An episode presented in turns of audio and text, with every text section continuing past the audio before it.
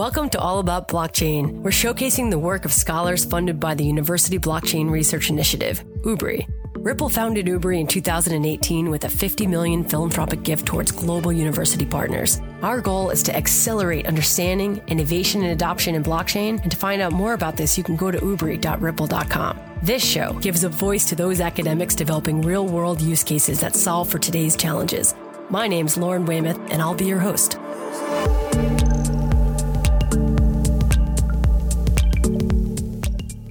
Okay, so the goal of this episode really is to talk about UPenn's environmental experimentation across the university campus that's examining how energy and environmental monitoring via blockchain and IoT network can be used to incentivize energy savings. Dorit Aviv is an assistant professor of architecture at the Weitzman School of Design who specializes in energy and ecology. She's the director of the Thermal Architecture Lab a cross disciplinary laboratory at the intersection of thermodynamics, architectural design, and material science. Dorit, welcome to the show. Thank you. It's really great to be here and talk to you, Lauren. Thank you so much for being on All About Blockchain. You're a licensed architect who has worked around the world, and your work has been supported by the National Science Foundation, the Tides Foundation, Microsoft, Princeton's Office of Sustainability, and the Council on Science and Technology. Our listeners who are absorbing future use cases of this technology want to know what turned you on to blockchain as a tool to use in your research and your applied practice?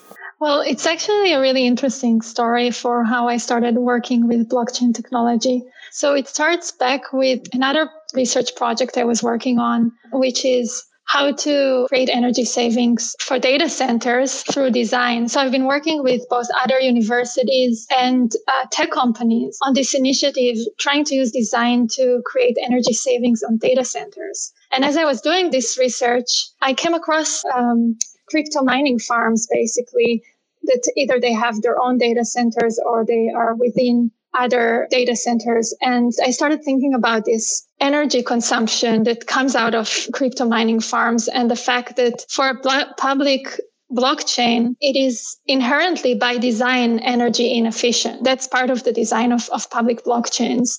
And I really asked myself, looking at those server racks, looking at all this waste heat that's created by these uh, server farms and thinking about blockchain. Can we use this emergent technology for energy savings? Can we use some of the potentials of blockchain to actually incentivize energy saving? At the same time, we were interested in creating a network of environmental monitoring and energy monitoring. My partner on this project, William Braham, professor at Penn, who's the head of the Center for Environmental Building and Design, has actually been working on energy monitoring of buildings for, for a long time. And we were looking for a way to, to bring it to the, the individual space level and to the individual user rather than to the whole building level. So the unique proposition of BlockPenn is that it's bringing it to an individual level, an individual person could track their usage, their energy consumption on a publicly audited system on campus.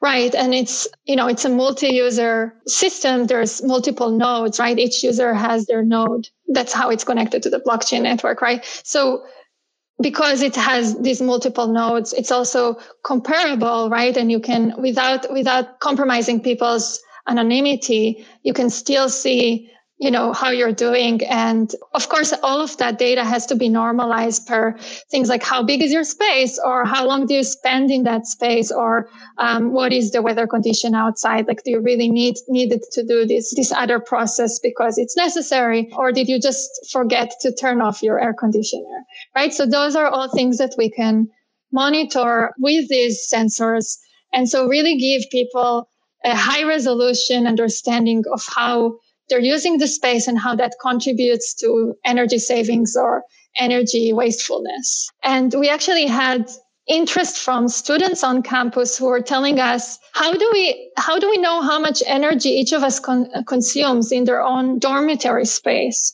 How how do we know how much each faculty or, or staff person uses in in the building? And currently there's no access to that information or way to really know that data so co- connecting the, the interest in creating energy savings with a blockchain network and this interest to have individual users data on energy performance and environmental performance, we decided to create this project. This is how the BlockPenn was born out of, you know, uh, this interest and, and building up a network of IoT sensors that can monitor those energy and environmental performance parameters, but is connected and, mon- and monitored and tracked by a blockchain system. So you can actually incentivize energy savings using the block, the blockchain network and smart contracts on the blockchain network.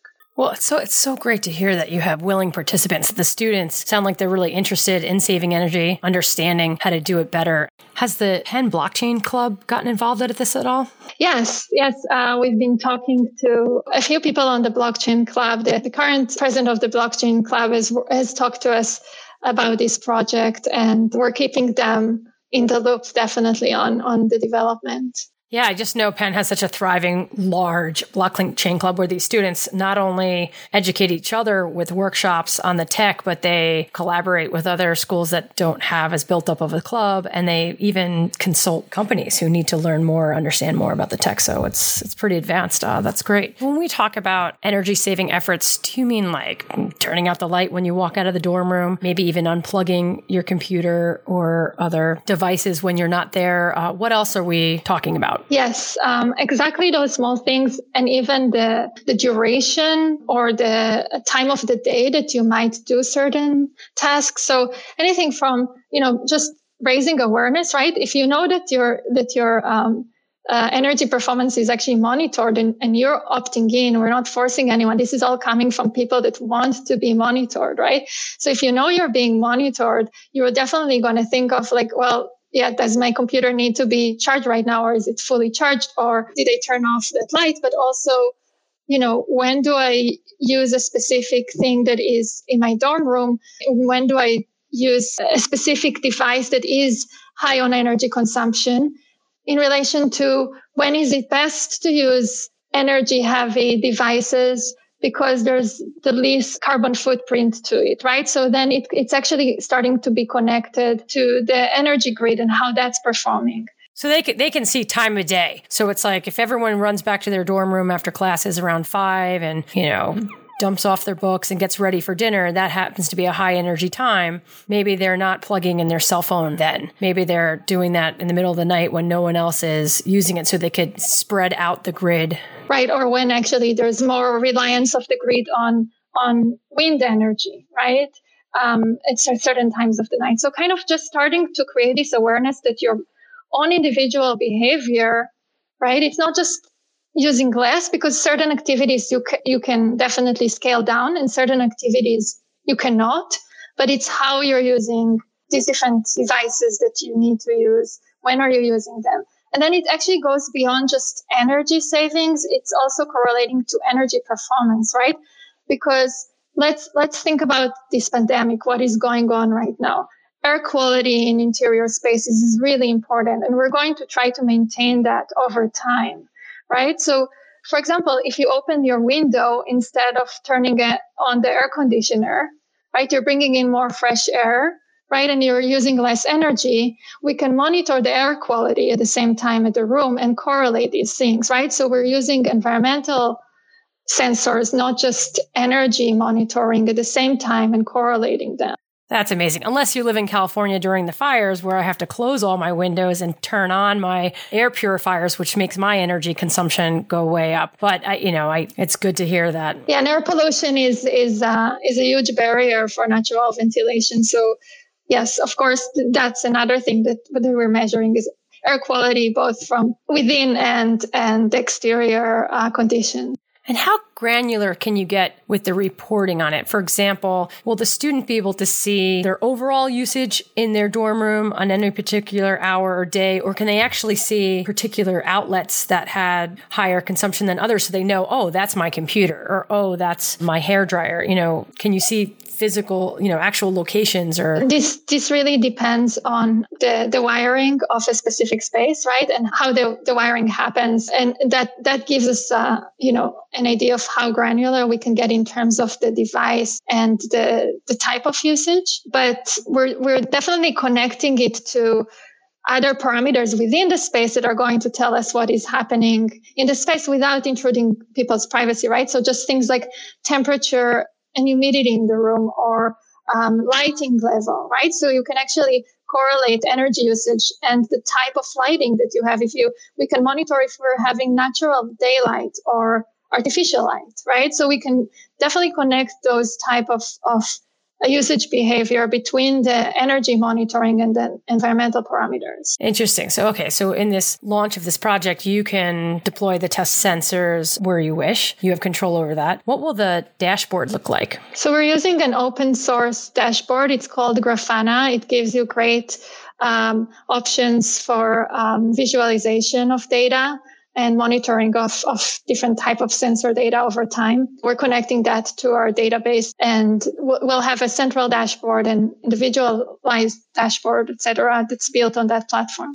That's great. So if you're putting the sensors in dorm rooms or if you put them in faculty offices, because it's open source, the faculty or the students will be able to go on at any point and look at their consumption.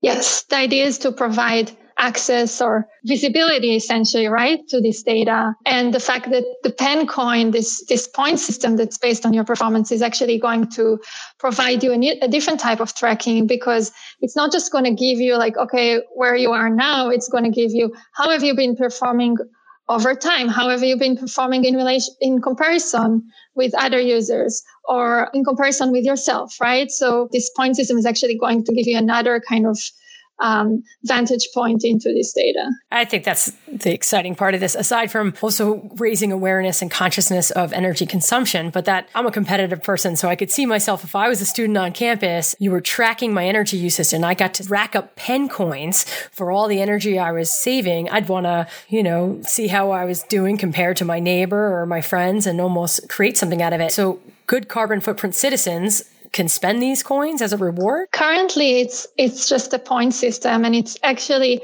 really targeting what you just mentioned, Lauren, about the you know making people competitive about about their performance. So if someone opted in, they're already interested in being part of this system and, and improving. And the, the point system is really giving you more incentive to be the best, to, to get the most points. In the future, if there's interest to, to, to give rewards based on that, we can do that. But currently it's a point system. When are you going to launch these test sensors? When, when will they actually go live? We have some of the sensors already collecting data, but there is the, the barrier of uh, when we're going to have people fully back on campus. And that's related to the pandemic. And so we're, we're waiting, you know, uh, we're waiting on that. Right now we're, we're building the infrastructure and we are deploying them in spaces that are operable, even if not fully. But a lot of the students are, are not on campus currently. So it, it, does give us a chance to just lay out the infrastructure and make sure that this system is replicable and scalable, which is what we're working on. That's great. So you are ready for the post pandemic world when you have all the students full capacity back on campus. You'll have some data collected so you'll know what works, doesn't work, uh, so you can really roll it out. Exactly. Yeah, that's great. What else can you do with the data collected, um, say, in a year from now? The data is really going to be fertile ground for experimentation. We already have a, a group of undergraduate engineering students that are interested to run uh, machine learning on the data once we collect it and look at correlation between different parameters and patterns of usage. We're going to look at the tracking of the Penn coin and has this, you know, competition and incentive work or how did it work? How did it impact people's performance over time? We can compare this data to public sor- sources of data like environmental parameters that are collected by public weather station data and, and actually look at correlations between indoor and outdoor environmental conditions and how that impacts energy consumption, right? Because, you know, were you using an, an air conditioner or a heating system in the winter? Obviously, there's going to be different during different times of the year. There's going to be different energy consumption in rooms based on on those differences, right? So we can start correlating these different parameters that we've collected and really give value or meaning to the data. And in a perfect world, if this project in raising awareness and consciousness over energy consumption has people perform better, and Penn as a campus uh, does really well with this project, can you see sharing your systems with other campuses around the world? Definitely. Uh, we're already collaborating with another university who's interested in really the, the energy monitoring part, but but but mainly, you know, the the blockchain uh, network that we're building, it's it's meant to be scalable. It's meant to be available for different types of experimentation. And really, we're building it as really as a platform of experimentation for, for Penn, for the university. But if, if currently we're, we're really focusing on energy monitoring, it doesn't mean that other departments or schools may not be interested to do something else with it. And this network is going to be there and they can even write their own smart contracts and, and connect to the network. And the idea really is to connect hardware sensors to a blockchain network and have this, this communal network of experimentation that is available as a resource for the university. Did we talk about what particular blockchain you're building this on? Is there one ledger or have you augmented a ledger? I'd love to hear, I'm sure we'd all love to hear what you've been using. So we've been using Ethereum simply because it is a well established blockchain and it allows for smart contracts, which is mainly why we chose to use it. And, you know, our, our network is, is not a public blockchain. It's a, a private blockchain currently that we're using to build this application on top of Ethereum. And you probably don't have experience with other blockchains, so I can't ask you how does it compare? How are you finding it uh, using the tools that it's providing you? Yeah, that's correct. I've only worked with this blockchain, and you know this is this is really my gate into working with blockchains in general. This project, so may have more experience in the future with others, but currently that's my experience. So, where do you see this evolving over the next five years? We're working on the infrastructure right now, but how this is going to evolve is really exciting because once it's available, once the network is there and it's scalable, we're really going to offer it to the university as a resource. We can see people plugging in that have very different types of, of incentives or interests. For example, if students want to connect other types of devices to it, like their robots that they're experimenting with, or maybe some student wants to build with it a new economic model for token distribution. It's really exciting what could happen in the next five years. We can, we can maybe have a network that, you know, a large amount of the university offices and dorm rooms are connected to, right? Because more and more people will want to opt into this network. And so we really have uh, like you said, granular level information about individual users in campus, right? In terms of their energy performance, in terms of their environmental performance. So we can really have a different type of large data collection that is going to help us achieve the university sustainability goals. So, you know, there's, there's so many things we can do with it. We're really excited to see how it's going to develop. Yeah. And when you have that infrastructure built out and you feel like you have the test data and it's really solid at Penn, you've got the University Blockchain Research Initiative, dozens of other schools that I'm sure would be keen to get involved and look at this with you because they have thriving blockchain ecospheres. So many conditions with energy consumption to think about and how you can get better. Is there anything that I haven't asked you that you'd love to answer that you wish I asked you? I, guess I just want to thank my collaborators on this project. Uh, first of all, Professor uh, Bill Braham from Penn, who is leading this project with me, and then our, our blockchain expert collaborator, Lior Glass, and then um, there's uh, um, uh, all the students that are working with us, both PhD students and undergraduate students that are involved in this project. And they're all listed on, on our project page so that, that I hope you can share with listeners.